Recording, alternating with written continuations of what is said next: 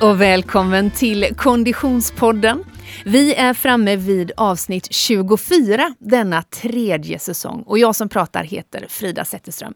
Vid min sida Oskar Olsson. Hej Oskar! Hej Frida! Hur är läget? Jo men det är så bra, jag fick sån eh, komplimang över min klädsel, du trodde jag hade laddat för modepodden så Ja. jag bara sög åt bara.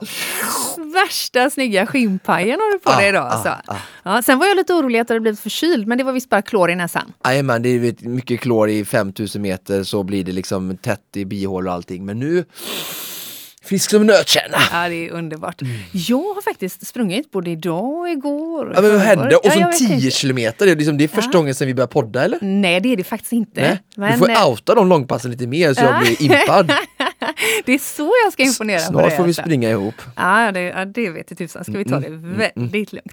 Men du, det här med att springa är vårt fokus även i detta avsnitt. Ja, det är mycket, våren kommer, du vet, det är mycket gröna knoppar, det är varmt, det blir korta ben, det är mycket löpning nu alltså. Korta ben är det väl ändå inte? Jo, men man kan klä av sig sina långa vintertights liksom. Nu förstår jag vad du Mm, menar. I detta avsnitt har vi en gäst som alldeles strax ska få komma in här i poddstudion som är expert på allt vad eh, som heter löpning och framförallt på de medel och de längre distanserna. Ja. Det ska vi fokusera på alldeles strax.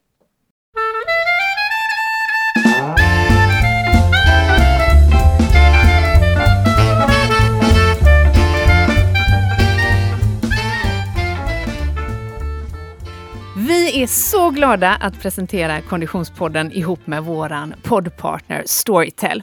Och eh, Oskar, jag har ett boktips till dig nu som eh, alltså det här är bra. Det här. Det här Det är här. bra. Nu har jag ju boktipsat till dig nu ett antal gånger. Eh, alla titlarna hittar jag på storytel.com. Eh, men den här boken kommer att få ett uppsving just nu därför att den första svenskproducerade Netflix-serien är baserad på den här boken. Eh, boken heter Störst av allt. Och Och den, Jag känner igen den, eh, eh, det namnet. Mm, störst av allt är ju då som sagt namnet på boken och också den serien som pågår just nu. Eh, författare är Malin Persson eh, Giolito.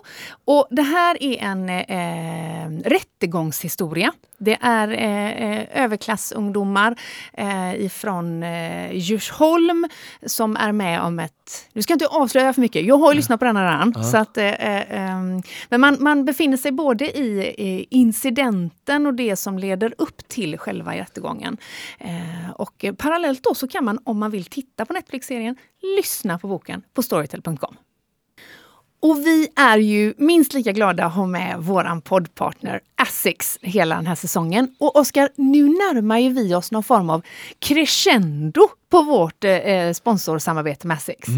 För nu närmar sig Asics Stockholm Marathon. Ah, så häftigt. Mm.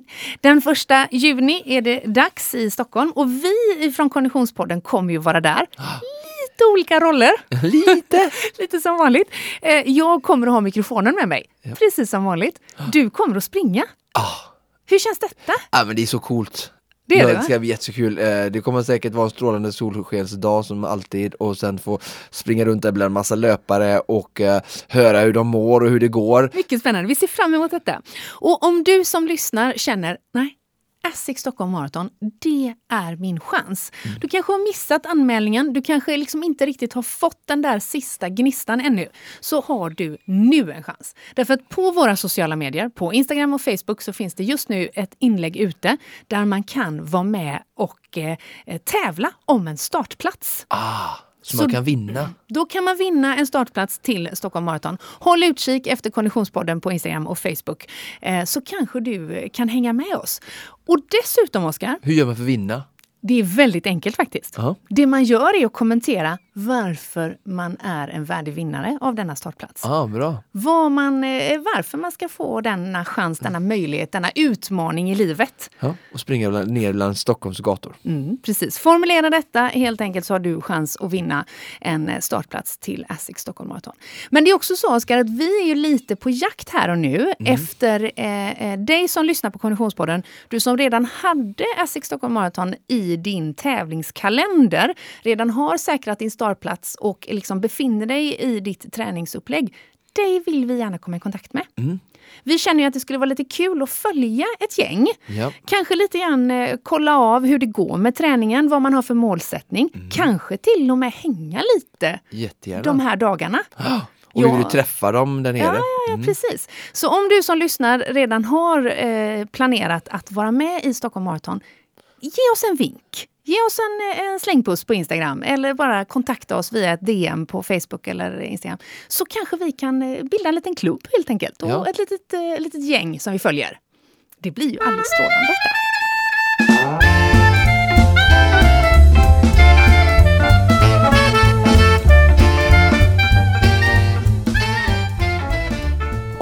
Den eh, fantastiska programpunkten eh, Producent Niklas träningsvecka blir i detta avsnitt något utav en profetia, eller hur Niklas? Ja, eftersom den inte har hänt än.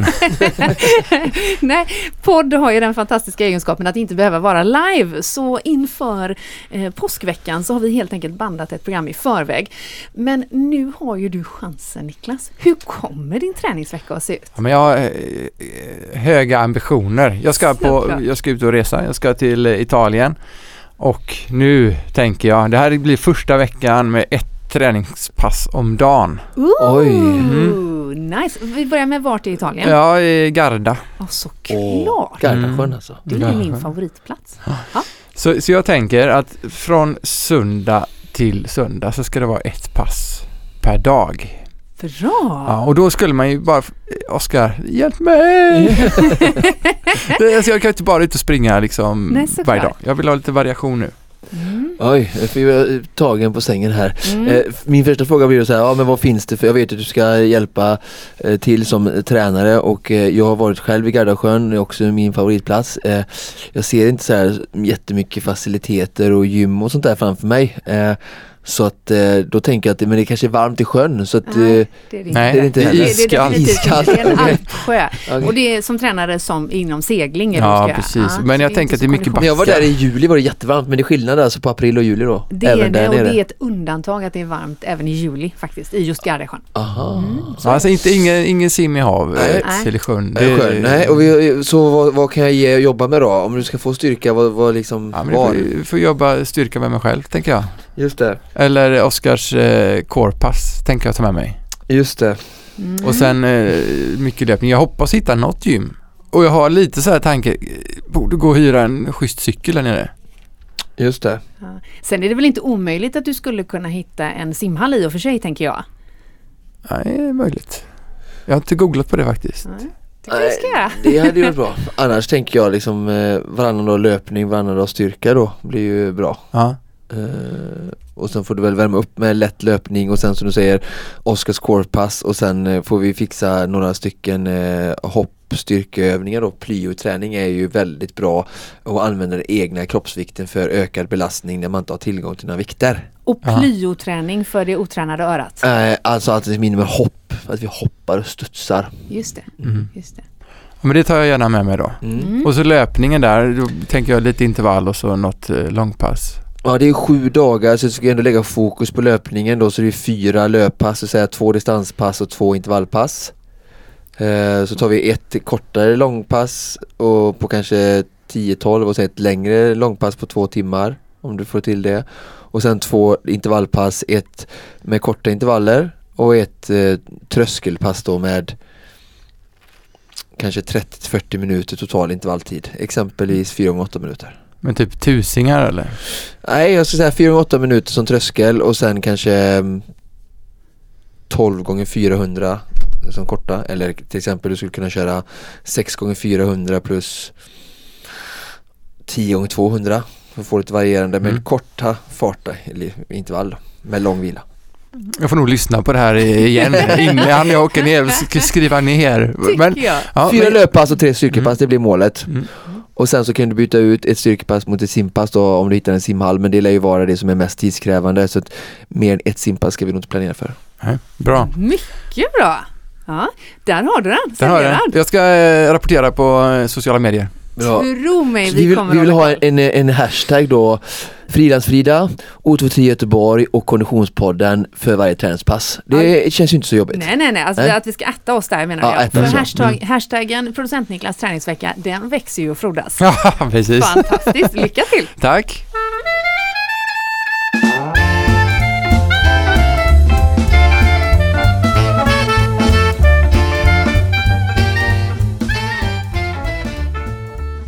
Hej och välkommen till våran gäst, nämligen Johan Wettergren. Hur är läget? Tack så mycket. Jo då, det är bra. Det är eh, ganska tidig morgon så att eh, jag är, jag är pigg. Det låter bra det. Ja. Du, eh, Johan, du är ju eh, grengruppschef, eh, medel och långdistans, eh, Svenska friidrottsförbundets eh, sådan. Eh, när du skulle vara här i morse så hade vi egentligen satt tiden till kvart över nio och tio över nio så kom det ett sms. Mina adepter var något långsammare än beräknat, jag kommer 9.30. ja, precis. Det är skönt att kunna skylla på dem när, när det är mycket trafik i stan. Ja. var det så enkelt? Nej, det var, det var en kombination kan man väl säga. Det var faktiskt ett träningspass i morse som jag var på men, eh, men också lite trafik sådär inne i stan. Ja. Men du, eh, en skulle ju kunna drista sig till att tro att en grengruppschef eh, inte så mycket fysiskt håller på med träning, men det, det gör du Johan. Eh, ja, det är faktiskt lite både och det där. Min eh, roll som grengruppschef är en halvtidstjänst. Eh, så jag och eh, min kollega Ulf Friberg jobbar då med det som kallas prestationscentrum för medel och långdistans. Eh, vi har ett uppdrag att eh, helt enkelt supporta, utveckla medel och långdistans i Sverige.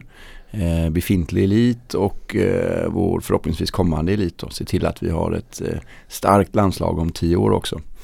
Eh, Men det innebär att jag har ju ytterligare några timmar på dygnet så det ägnar jag åt att vara tränare då. Så det är inte i min roll som grengruppschef som jag är tränare. Just det.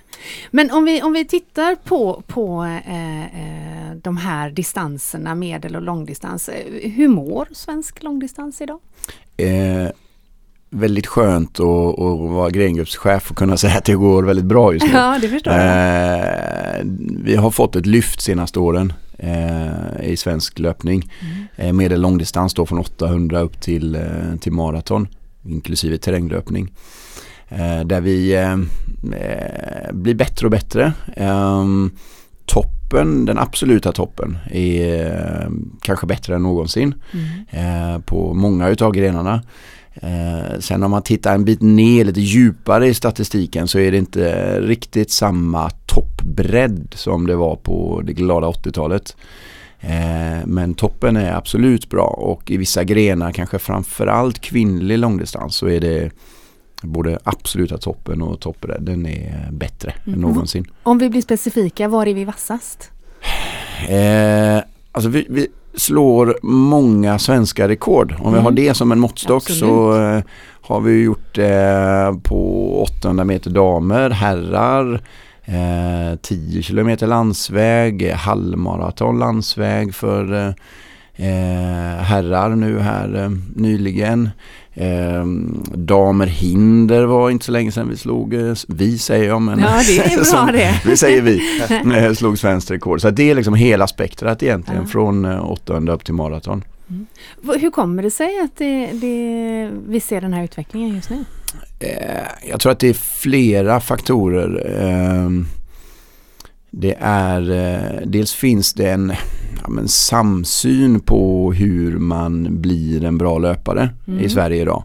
En samsyn säger du, mellan vilka aktörer då? Eh, främst tränare. Ja. Eh, det är de någonstans som sätter agendan av eh, vad som ska göras. Eh, och eh, där uthålligheten är en viktig del. Mm. Eh, jag tror att vi hade en problematik för en, sådär en 20 år sedan där det byggdes mycket inomhushallar eh, i Sverige. Eh, och det innebar att man flyttade från att göra det här grundjobbet utomhus till eh, in i inomhushallarna och så ägnade man sig åt eh, mycket snabba grejer och teknik och liknande. Viktiga saker men man missade kanske den här grunden då. Mm. Det varit lite back to basic eh, nästan låter det Ja, som. ja men faktiskt. Ja. faktiskt. Så det är därför vi på något sätt närmar oss eh, de resultaten eller kanske till och med ibland slår de resultaten som gjordes på 80-talet utav svenskarna. Eh, dock inte den toppbredden då som jag sa tidigare. Mm. Eh, det är inte riktigt lika många som är beredda att göra jobbet eh, som det faktiskt krävs för att bli en elitlöpare då. Mm. Så man är antingen är man verkligen yttersta toppen eller så är man glad motionär. Ah, oh, vad intressant Oskar. Vad, vad tänker du när du hör det? Nej, men alltså eh, det är väl så utvecklingen, det är väl lite så det har varit, att man är på eller av, eh, Mm. antingen eller. Eh, Det är väl ganska, alltså, ja. För, för, jag, för jag tänker lite grann att jag vet inte riktigt om det går att dra en direkt parallell till det, men vi har ju här i Konditionspodden eh, flera gånger gästats utav eh, personer som är elitmotionärer som gör eh, maratonsatsningar och liknande. De är ju tämligen ofta till åren komna i Mm. relation till eh, många andra idrotter att satsa så himla hårt. Eh, finns det liksom en, en risk att man tappar talanger om inte klubbarna fokuserar liksom tidigare på just maratoninriktning? Alltså förstår du vad jag är ute Ja, jag, efter? är med vad du menar. eh, Jag skulle nog säga att det är både och där. Alltså det, det, på ett sätt förlorar vi, eh, eller riskerar att förlora talanger. Eh, Det, det, vi har ett problem med idrotten överlag idag eh, i Sverige, att det blir en för tidig specialisering. Ja. Eh, forskning säger att det är bra att hålla på med flera idrotter. Eh, men, men det blir en, eh, en tidig specialisering. Skyller lite grann på lagidrotterna faktiskt. Ja, där man ställer väldigt eh, höga krav tidigt. Eh, att du måste vara med på x antal träningar annars får du inte vara med och spela matchen och så vidare. Ja. Eh, vilket gör att du slås ut då från de här idrotterna där man inte ställer kraven. Där är friidrotten en av dem. Där man är eh, mer fri att komma och gå så att säga. Mm. Eh, så, så där eh, förlorar vi en del talanger.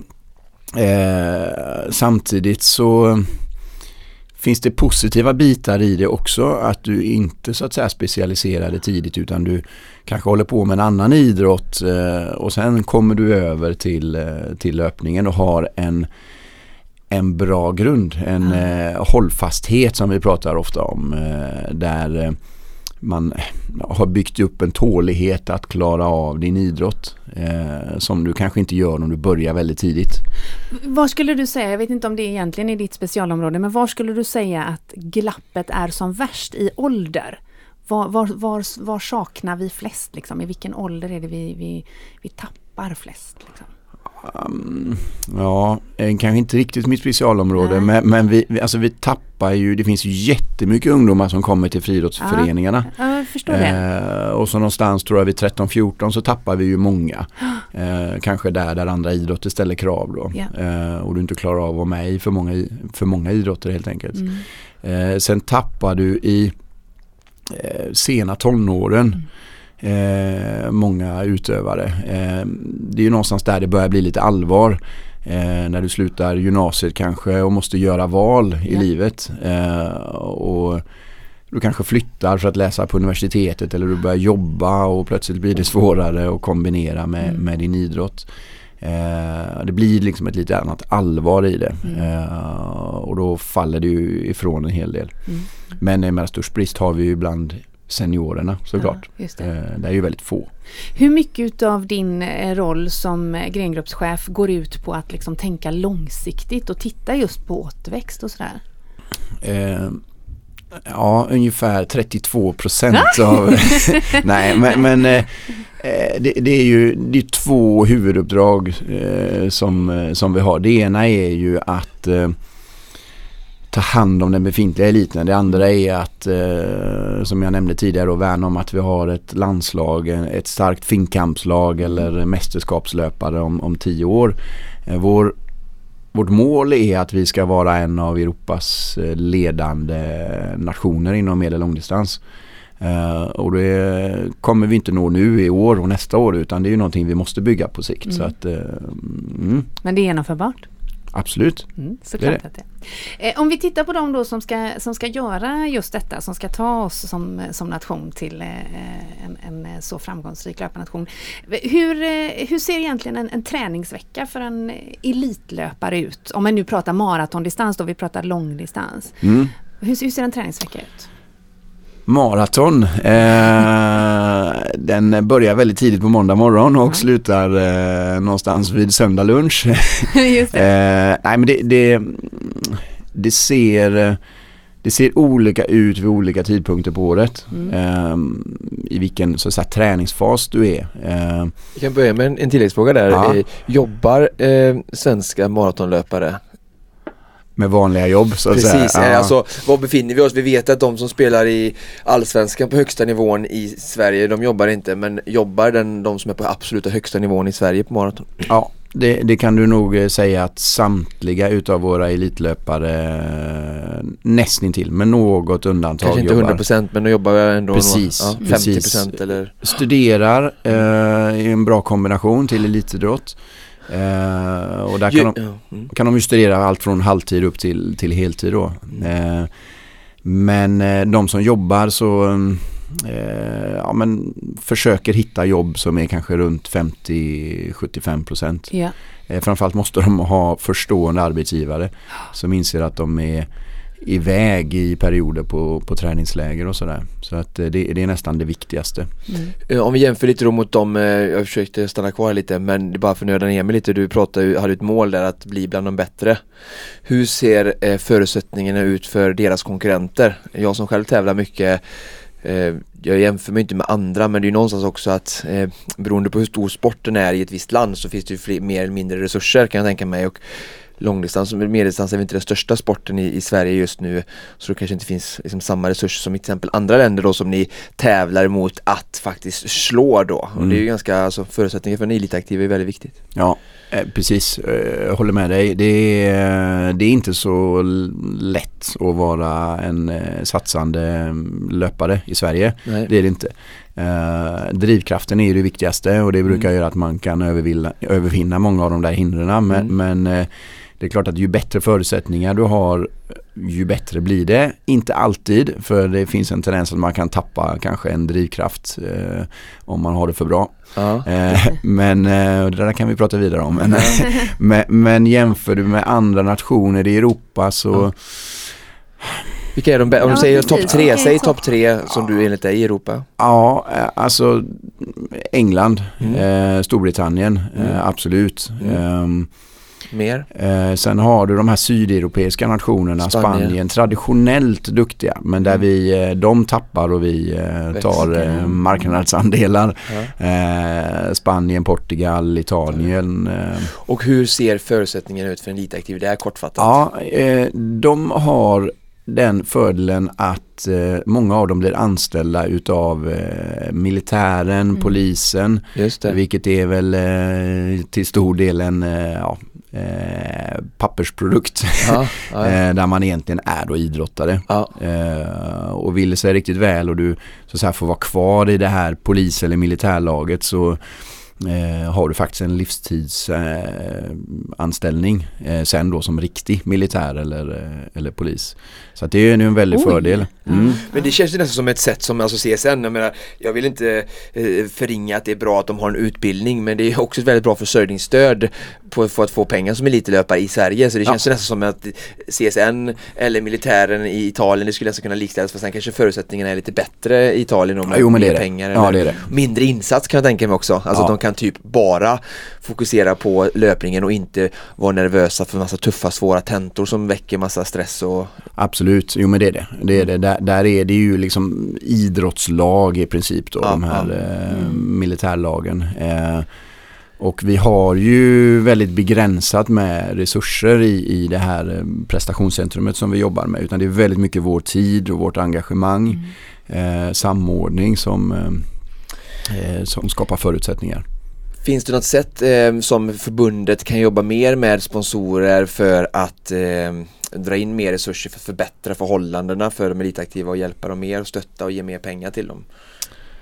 Ja, det gör det säkert. För mig Eh, ser jag som med många saker, längdlandslaget så jobbar Ja. de mycket med att sälja sina produkter och eller ka- kalla en produkt då, där de jobbar väldigt mycket för att få in henne i landslaget eh, eftersom hon har varit utanstående och precis som norska har jobbat med Petter att få in honom för att sälja hela landslaget som en produkt till stora liksom, ja, banker eller andra aktörer då, som, som vill synas i, i tv som vilken annan som helst. Ja, men det, vi, vi, vi har ju, om man jämför med skidåkningen så, eh, så är det ju en, eh, en så att säga, organisatorisk skillnad. Eh, skidåkningen, eh, de bästa skidåkarna, landslaget, åker ju nu eh, kanske jag är fel ute här men ungefär 90% av sina tävlingar tävlar de ju för landslaget. Ja. Mm. Tittar man på eh, fridottarna, löparna så är det kanske 10% som de tävlar för landslaget. Resten tävlar de ju för sin förening eller Mm. ja, för sig själva då.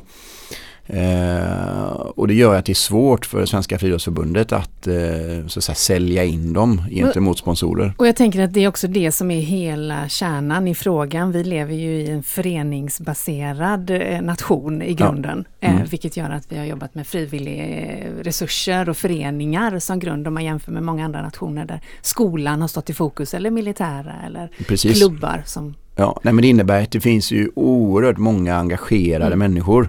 Sen är är det den här avvägningen mellan idealismen och professionalismen. Eh, Ja precis. Men vi känns som att vi behöver, Sverige behöver vara lite bättre på att bli lite professionella i det här och sälja oss själva för att skapa rätt förutsättningar för att vara konkurrenskraftiga liksom. Och Mm. vara, ja. Absolut. Jag kan säga att det är en folkhemsfråga i stort faktiskt. Ja, men det är det. det, är det. Verkligen. Eh, Men om vi, om vi eh, ändå då tar de här eh, elitlöparna som vi har och, och tittar än en gång på deras träningsvecka tillbaka till liksom verklighet. Om vi, Träningsveckan var det ja, där. och jag Ja. förstår eh, naturligtvis att det, Johan är helt beroende på var vi befinner oss i säsong och jag tänker helt konkret att vi befinner oss där vi är just nu, det vill säga i mitten av april.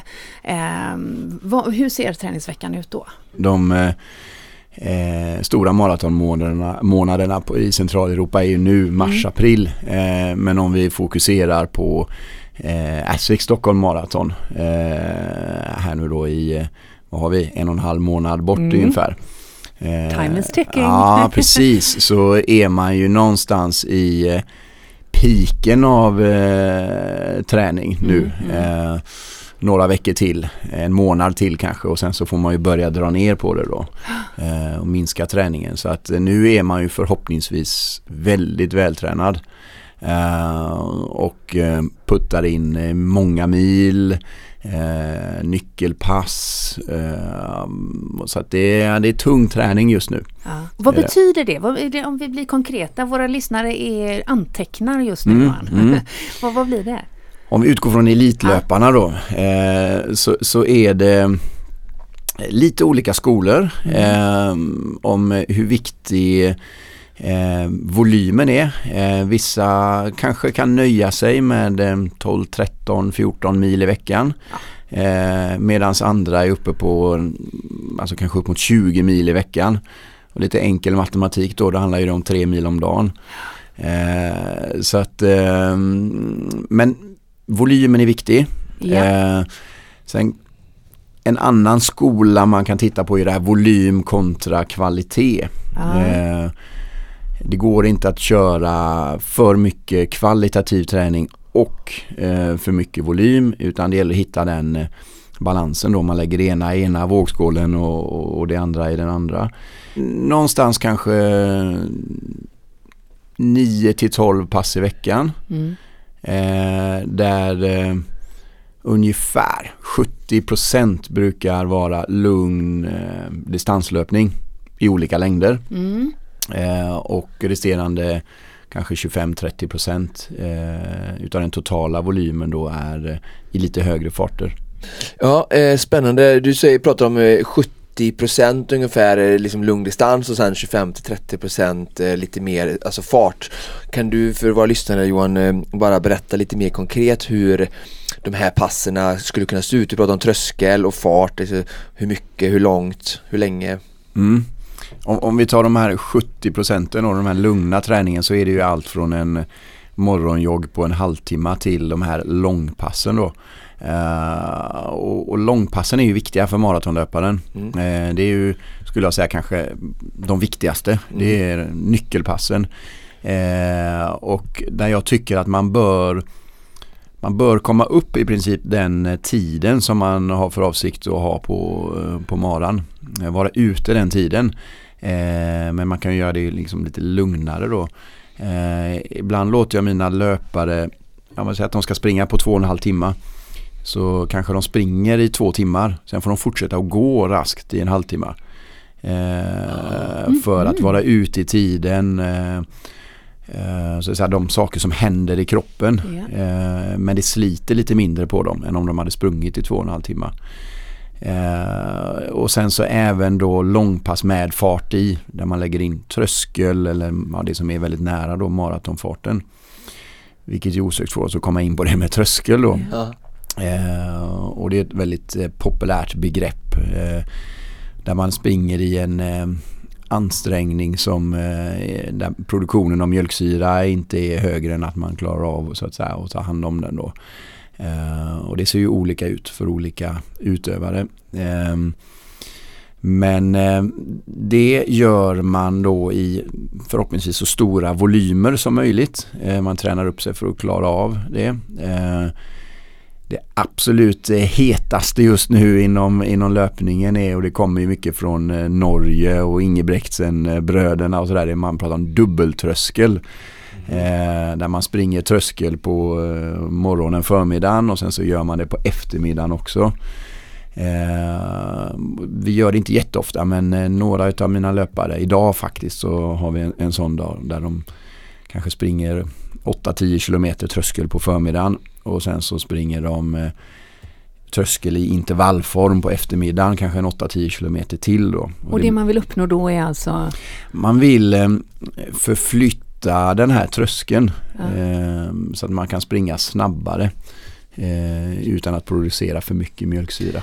Skulle man göra, uppnå ett bättre resultat av att göra det då på dubbeldag, alltså göra två pass på samma dag än att göra det tisdag, torsdag då menar du? Är det det de har sett effekter av? Ja, de, eh, precis. Eh, och eh, alltså du retar ju systemet extremt en, mm. en sån dag. Mm. Eh, sen får man ju vara försiktig med vad man gör kanske dagarna efter då. Självklart. Du kanske kommer upp i en total volym av 25 eh, kilometer tröskeln mm. eller 20-25 kilometer en sån dag. och med lite uppvärmning och ner också är du över 30 kilometer så det är en tuff dag. och det gäller verkligen att inte springa för fort då. Eh, för ligger du lite över den där tröskeln så är det ju, då tränar du ju bra träning men du gör någonting annat. Eh, och någonting som sliter mycket mer på kroppen. Eh, och det där som ligger lite över den där tröskeln då är det vi kallar kvalitetsträning eller eh, högkvalitativ träning där det är mer så VO2 syreupptagningsförmåga som man, man tränar eh, i eh, intervallform i något form.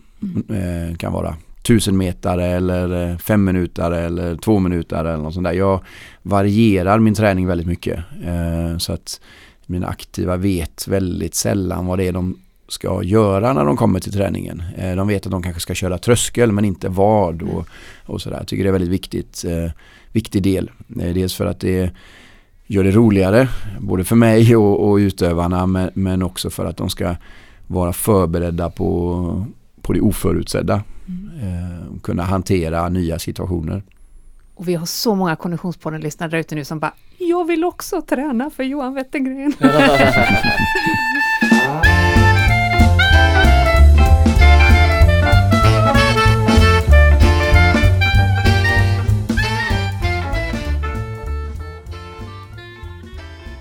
Vilka svenska elitlöpare kommer vi att få se på Asics Stockholm Marathon? Um, ja, nu är det ju som sagt en och en halv månad kvar så det kan ju hända mycket. men, men så som um, du ser liksom prognosen ja, just nu? Jo, men alltså på damsidan så har vi ju förra årets vinnare har ju aviserat att hon ska springa Mikaela Larsson. Mm. Uh, mångfaldiga segrarinnan Isabella Andersson har också sagt att hon ska komma till start. Så det är ju de starkaste svenska korten. Mm. Uh, på här sidan så har Musse eh, Mustafa Mohamed sagt mm. att han ska komma. Eh, och sen så är det ett, eh, gytter av eh, svenska topplöpare där precis bakom kan man väl säga då i, i kapacitetsnivå eh, bakom Musse. Eh, Fred eh, Grönvall, eh, Arnfelt, eh, Eh, kan flagga för en av mina aktiva, Linus Hultegård eh, som var fyra för två år sedan och så ytterligare några stycken. Så himla spännande. Vi Mm. passar på och ska då tipsa om eh, avsnitt 23 som vi släppte i förra veckan. Eh, då du och jag eh, grottade ner oss i, i eh, temat ASIC Stockholm Marathon. Eh, men du eh, Johan, om, vad skulle du säga att en elitmotionär som lyssnar på Konditionspodden, tack för det, eh, kan lära utav en eh, elitlöpare? Om det är när det gäller liksom maratonlöpning. Säg att man har som ambition att, att- springa under tre timmar. Mm. Vad kan man ta Eh, för, för liksom... Alltså det, det är eh, just under tre timmar, jag är glad att du säger det för jag har gjort eh, två maraton. Och mitt första maraton gjorde jag tillsammans med en av era tidigare gäster, Yannick Tregaro. Ah, Hoppas att han lyssnar på detta. Vi, vi satt faktiskt på ett träningsläger i Sydafrika i januari och så, och så tog vi hand på att vi skulle springa en mara ihop. Han Ja. var ju nyfrälst löpare då. just det. Eh, och eh, så bestämde vi där och då att ja, men vi ska springa New York. För det verkar ju vara den häftigaste maran. Så ja, men den ska vi springa. Ja, och så sa vi att ja, men vi ska springa under tre timmar. Och så tänkte ingen riktigt på vad det innebar att springa Jag under skulle tre kunna timmar. tro att det här är sånt du tänker på hela dagarna. Ja, nej, men och- och sen så naturligtvis då så började vi ju fundera och tänka var och en för sig att okej, tre, under tre timmar, ja men det, det kräver ju faktiskt det här och det här. Ah, ah. Ehm, och sen sprang vi i New York eh, första helgen i november. Och det är nu ni ska fråga hur det gick. Hur då. gick det Johan? Ja, Jannik var inte under tre timmar. Så kan vi väl säga. Okej, Ja. hur gick det för Johan? Vet du vad? Ja men jag var under tre timmar faktiskt, det var jag. Ja. Eh, och eh, så vi kan utgå från det då, Ja. hur, eh, hur jag tränade då för att gå under tre timmar. När är vi i tiden nu? Nu är vi 2011. Okej. Mm. Mm. Hur gammal är du då? Eh, då är jag eh, åtta år yngre än vad jag är nu. Ja. Så att, eh, då var jag 36 var jag då. Ja. Ja. Eh, och ehm, jag hade ju en bakgrund som löpare. Eh, som eh, duktig junior, eh, ungdom junior och eh, hög nationell nivå som senior. Med 3000 meter hinder som, eh, som min gren. Sen eh, slutade jag 2002 eh, i samma veva ungefär som jag blev tränare.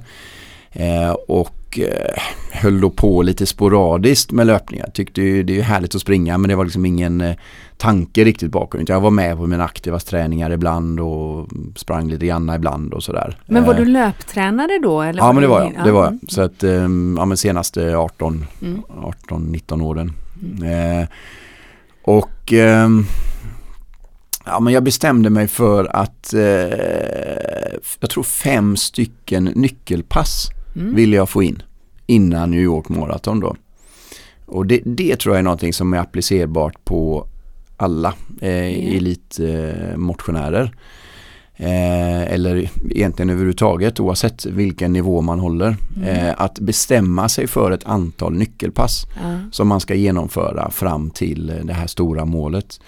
Och när du säger fem stycken, vad, under vilken tidsperiod skulle de fem Ja få men då, då var det, detta var ju i eh, någonstans i januari som vi bestämde oss Ja. och eh, vi skulle springa i november. Och det var ju en, eh, en tankeprocess där under tre månader innan jag kom igång med träningen. eh, så att någonstans under våren började jag, så ja, men, ungefär ett halvår före. Mm. Eh, så då delade jag väl upp de här eh, fem nyckelpassen om jag minns rätt. Eh, eh, jämnt fördelat under, under tiden. Eh, nu kommer jag inte ihåg dem i detalj men för mig var det eh, jag tror att jag skulle ha ett pass på över 35 kilometer. Mm. Eh, jag skulle ha ett pass över 30 kilometer i den tänkta tävlingsfarten Ja. som jag skulle ha. Eh, jag skulle ha ett pass över 30 kilometer på asfalt. Eh, och det var viktigt för mig för att jag springer nästan alltid i skogen. Ja. Eh, och sen skulle jag ha ytterligare två pass eh, någonstans eh, 25-32 kilometer någonting. Eh, det, det var det jag bestämde mig för då. Mm. Utifrån den eh, utgångsläget som jag hade. Det passet med 30 km tävlingsfart, det måste varit väldigt sent i den här månadssekvensen då eftersom du borde vara tämligen som bäst tränad när du ska utföra ett sånt pass. Ja, det var det. Eh, jag tror att det var, eh, om det inte var det sista utav nyckelpassen så kanske det näst sista. Eh, det gjorde jag och Jannik ihop på Göteborgs maraton. Bana. ja, precis. Eh, så särleden ut och tillbaka och en bit ut igen och, och sen hem. Och det var en bra fingervisning på var man stod då. Ja. Eh, så man verkligen kände att man var rätt ute. Och det blir 4.15 då. Ja, Mm. precis. Nu kommer jag ihåg ett av de andra nyckelpassen här faktiskt också. Eh, nu kommer det tillbaka till mig Ah. här. Jag är nästan lite sugen igen. Eh, intervaller gjorde vi i, eh, eller jag, eh, 10 gånger 2 kilometer och sen 2 gånger 1 kilometer. Eh, I tävlingsfart. i, nej, snabbare än tävlingsfart. Så det var nog mer... Eh, Fyra fart? Nej, jag nog faktiskt låg nog ner på 3.45 fart. Då. Oj. Så att, eh, hur körde du 10 gånger 2 plus 10 gånger 1 i ett samma pass? nej, 10 gånger 2 och sen 2 gånger 1 kilometer. Så att eh, 22 kilometer i intervall Aha. totalt. Eh, och så lite uppvärmning och nerjogg på det så blev det ju närmare 30 kilometer. Gud, det var det passet jag gjorde i måndags. Fast inte i 3.45 utan det var 3.59. Ja, men det, det roliga med, som tränare är det ju Det är ju roligt att prova själv på något Mm. sätt. Eh, som jag sa, jag var ju inte maratonlöpare eh, men en, min första aktiv som kom med till ett mästerskap var en maratonlöpare. Och så här i efterhand eftersom jag har lite bättre koll på nu vad maratonlöpning innebär så insåg jag att det var ju inte, kanske inte riktigt så man skulle träna. som jag lät eh, Karin Schön då som hon heter träna. Men det blev väldigt rätt ändå. Eh, för man måste alltid utgå från vad individen har för bakgrund och vad man har för eh, liksom personlighet och, och vilka styrkor man har och, och svagheter. Eh, så man kan inte träna alla aktiva på samma sätt. Nej. Utan man, man måste jobba med eh, bitar som man är mindre bra på. Mm. Mm. Eh, så att jag, jag har ju utvecklat min kunskap om, om maratonträning sedan dess och sedan jag gjorde min, min egen eh, maratonsatsning eh, säger jag här nu men det, det var det inte riktigt. Men, eh, Men det var då 2011 Ja. i New York Marathon. Eh, om vi nu flyttar fram klockan åtta år i tiden så Ja. vi hamnar på 2019 Mm. där vi är nu. Hur ser en eh, liksom, normal eh, dag, vecka ut i, i ditt liv eh, nu eh, Johan? Både liksom, arbetsmässigt men också träningsmässigt. Ja, träningsmässigt är det lite eh, tråkigt att säga att jag inte springer så mycket. Eh, jag har fått, eh, gubbvad pratar man om, men jag har fått gubbebaklår. Eh, så att jag har svårt att springa tyvärr. Eh, så att jag eh, går på gymmet för att eh, jag hatar att vara på gymmet. det är inte roligt men eh, jag, eh, jag går dit för jag känner att det behövs. Ja. Så jag kör cross-trainer Ja. och jag vill bara här nu då eftersom ni har pratat om cross-trainer tidigare Ja. Och huruvida det är passgång eller inte passgång. så, så har ni faktiskt rätt båda två. Det finns de som har passgång och de som inte har passgång. Och de som har passgång fattar jag inte varför det är passgång på en crosstrain. Jag, jag kan inte Nej, förstå men syftet med det. Eh, men jag kör lite, lite crosstrain i alla fall. Mm. Så jag Det får passet svettas. körde jag däremot i morse. Ja, bra, bra. ja, okej. Men det, så, så det är mycket gym för din del? Nej, inte mycket, men Nej. nå- några dagar i veckan Ja. i alla fall. Så Mm. går jag och kör lite crosstrainer och, Mm. och eh, lyfter lite grann. Mm. Eh, sen har jag en hund, så Mm. jag är ute och får frisk luft Mm. och går. Det är härligt. Men hur ser det arbetsmässigt ut? Eh, Du berättade att du lägger del av din tid som grengroppschef och del som tränare. Ja, ehm, väldig frihet i arbetet. Eh, vilket ju innebär att man börjar på måndag morgon och slutar på söndag kväll. Eh, men eh, kan styra över den tiden väldigt mycket. Eh, så några gånger i veckan jobbar jag ihop med min kollega då. Eh, har ett kontor i Friidrottens hus. Eh, och eh, sen är jag på träningar så att säga med aktiva kanske ja, men ungefär tre gånger i veckan. Mm. Eh, oftast när de kör sina lite tuffare pass som är med. Sen eh, gör de eh, sina distanspass själva. Du, eh, vi pratade tidigare om att... Hur många elitaktiva har du? Förlåt att jag avbryter Frida. Eh, det är ungefär tio stycken. Mm. Men eh, jag förstår inte riktigt, om vi, om vi kan vi försöka separera bara det så lyssnarna förstår. Du, du har ju 50% där med Ulf. Ansvarar ni för, har ni som tio stycken här i Göteborgsområdet som tillhör landslaget och sen så har du ett annat uppdrag då av vilken klubb, vet inte ens, eller tränare, är du privat eller är du en klubb anställt dig eller? Ja, alltså om vi tar det här prestationscentrumet mm. då så är ju det för hela Sverige. Ja, eh, som du ansvarar för. Ja, ja mm. så vi, vi servar hela Sveriges löpning mm. eh, och försöker utveckla eh, aktiva och deras tränare. Så det här är ju inte rollen att träna dem. Nej, utan inte, de, inte vara på plats och stå med klockan och 10 000 så här, klara för att gå. Inte utan de aktiva har ju sina egna tränare. Ja. Eh, sen min grupp, eh, mina aktiva då som jag tillsammans med min tränarkollega eh, Rickard Mattsson ja. eh, har. De eh, representerar tre olika föreningar här i Göteborg. Ullevi, Sävedalen och GKIK. Mm. Och de tre klubbarna har anställt dig eller anlitat dig? Så på något? Ja, eh, på, på något sätt där. Ja, ja. Sätt. Ja. ja. Och där har du tio stycken aktiva som ja. mer då närvarar fysiskt Precis. och hands-on. Precis. Men det är ju lite också, det är ju lite bra att, eh, jag tänkte, det finns ju många tränare ute i landet som inte har din roll. Men det är ju ganska bra att du får en inblick och alltså eh, i båda och, alltså, för de kan ju vara ämne, du hittar folk där ute som är, det kan ju vara positivt för din roll på prestationscentrum att vara tränare och se ute vad som händer och vilka aktiva som finns. Och... Ja absolut, jag menar, det, det, är ju en av våra stora bitar är ju att följa upp och, och, mm. och stötta de eh, tränare och aktiva som vi har och, och kanske framförallt då juniorerna. Eh, och det är väldigt roligt att jobba med just den biten. Eh, seniorerna någonstans har kommit så långt, de har sin mm eh, Eh, sitt tänk och sin filosofi av eh, hur de vill träna. Eh, juniorerna och deras tränare kan man vara med och påverka på ett annat sätt och förhoppningsvis bidra med erfarenheter och, kunskap. Hur gamla är dina aktiva? Ehm, de är, yngsta är, ska vi se, 23. Mm. Äldsta är, ska vi se, Charlotta Fogberg är 34. Mm.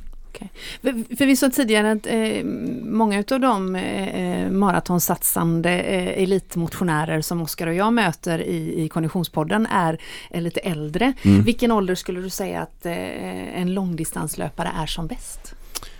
De, de flesta Ja, de bästa är oftast eh, någonstans runt 30-strecket om vi ja. pratar om absolut bästa. Mm. Eh, sen är det det är ju många som börjar som du säger lite senare eh, och faktiskt når väldigt hög nivå. Eh, så att eh, det, det beror lite på hur länge man har hållit på. Eh, tittar man på de östafrikanska löparna så är de ju lite yngre. Eh, bortsett från världsrekordhållaren då, eh, Kipchoge. Men, eh, men de, de börjar väldigt tidigt yeah. med en ansenlig mängd träning. eh, vilket gör att de når ju en peak eh, ganska tidigt eh, jämfört med eh, våra om säger, europeiska eh, löpare. De ökar ju lite mer successivt sin, eh, sin träning beroende på när de också har börjat. Då. Om vi avslutningsvis ska titta framåt rent konkret. Vi har redan eh, nämnt det tidigare men vi har ju ASIC Stockholm Marathon eh, i analkande. Eh, om du har lust att bjussa på lite uppladdningstips Johan, hur låter det då? Om vi börjar med att titta, eh, hur, vad, vad, vad, kan vi skicka med Konditionspodden-lyssnare för om vi tittar på sista veckan? Mm. Vad tar man med sig då tycker du? Sista veckan inför ASSIQ Stockholm Marathon. Vad gjorde du och Jannik skillnaden som den ja. ena klarade den andra inte? ja, precis. eh, nej, men, men, sista veckan så eh, det man främst kan göra är för mycket. Eh, ja. Det ska man passa sig för. Man har gjort jobbet när det är en vecka kvar. Mm. Det gäller att bara göra lite göttiga grejer på slutet. Mm. Hålla igång kroppen. Eh, men all träning, du har liksom utvecklat alla bitarna. Har du förhoppningsvis gjort när det är en vecka kvar. Eh, så att risken är bara att man gör för mycket sista veckan. Men eh, eh, därmed inte sagt att man ska vila helt utan man, man hålla igång men verkligen dra ner på träningen. Alltså du kan dra ner om vi säger de här elitlöparna som kanske springer 15 mil eh, så kanske sista veckan blir en runt 10 mil. Eh, och då är det ändå inkluderat de här fyra milen som du springer då på, själva eh, tävlingen. på själva tävlingen. Ja. Så att det, det, man drar ju ner klart på, på träningen. Eh, sen är det viktigt att förbereda sig, tänk, försöka tänka på alla tänkbara scenario som kan hända. Mm. Eh, du ska inte göra någonting nytt på slutet som du inte har gjort tidigare. Det innebär att du måste ha testat de kläder du ska springa i. Ja. Eh, och då måste du ju ha en tanke kring vilket väder det blir. Mm. Det vill säga du måste kolla vad det blir för väder. Eh, kan ju ändras på slutet men ofta ser man ju ändå i prognoserna ungefärligt vad det blir. Så att eh, spring inte bara i eh, regn och Göteborgsväder utan spring även i värme om du kan innan så du är förberedd på det. Eh, hur tänker man kring vätska, vätskeintaget? Det måste man också ha tränat på. Eh, vilken sportdryck är det som ve- serveras på loppet? Eh, testa och spring med den. Eh, och sen ha ett tydligt mål för, eh, för vad du vill prestera. Eh, räkna ut vilken fart blir det per kilometer. Håll dig till den farten eh, när du springer och ha tränat i den farten. Eh, och så ska man ju förhoppningsvis ha gjort de här träningspassen på asfalt om man inte det. gör det Mm. eh, annars. Så att eh, allt tänkbart. Eh, extra eh, hårsnodd om, eh, med sig om extra säkerhetsnålar till nummerlappen eh, så inte det börjar fippla med det inför starten om någonting försvinner eller går sönder. Så att eh, allt det där, laddat eh, batteriet i klockan, allt, allt man kan tänka sig Mm. och förbereda. Jag älskar maraton som coach. Det är de här medeldistansgrenarna, de lämnar man liksom de aktiva när det är en halvtimme kvar. Mm. Eh, och så kan man inte göra så mycket men maraton är där kan man vara med liksom hela tiden. Jag, eh, sist jag var uppe för två år sedan på eh, Asics Stockholm Marathon då så eh, jag tror att jag var på 13 ställen. Eh, och langade och hejade och sådär till, till mina aktiva. Eh, mitt eh, sån här stegrekord i telefonen, eh, sån här hälsoapp eller vad det är, det, det är från eh, den dagen. så, så jag tycker det är underbart, liksom, logistiken och att kunna vara med under loppet på eh, maraton. Fantastiskt. Ses vi där uppe i år? Ja, det kommer vi göra. Ja, det är fantastiskt. Mm. Du, eh, Johan Wettergren, tack så hemskt mycket för att du gästade Konditionspodden. Tack själva. Tack, jätteroligt att vara med.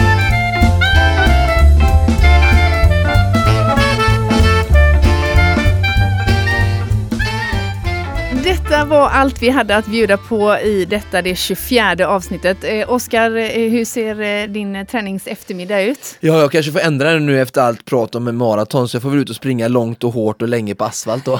Eller hur?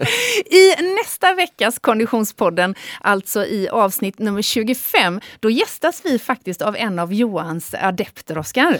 Ja, jättespännande gäst verkligen. Charlotta Fogberg, någon som jag har följt länge och precis gjort sin transition från 3000 meter hinder till en extremt eh, imponerande debut på, på maraton och halvmaraton. Eh, så ska vi så kul att få, få höra vad hon har att berätta om detta nästa vecka. Verkligen, stay tuned helt enkelt till nästa veckas Konditionspodden. Precis som vanligt så produceras Konditionspodden av Fredag. Connect Friends with People.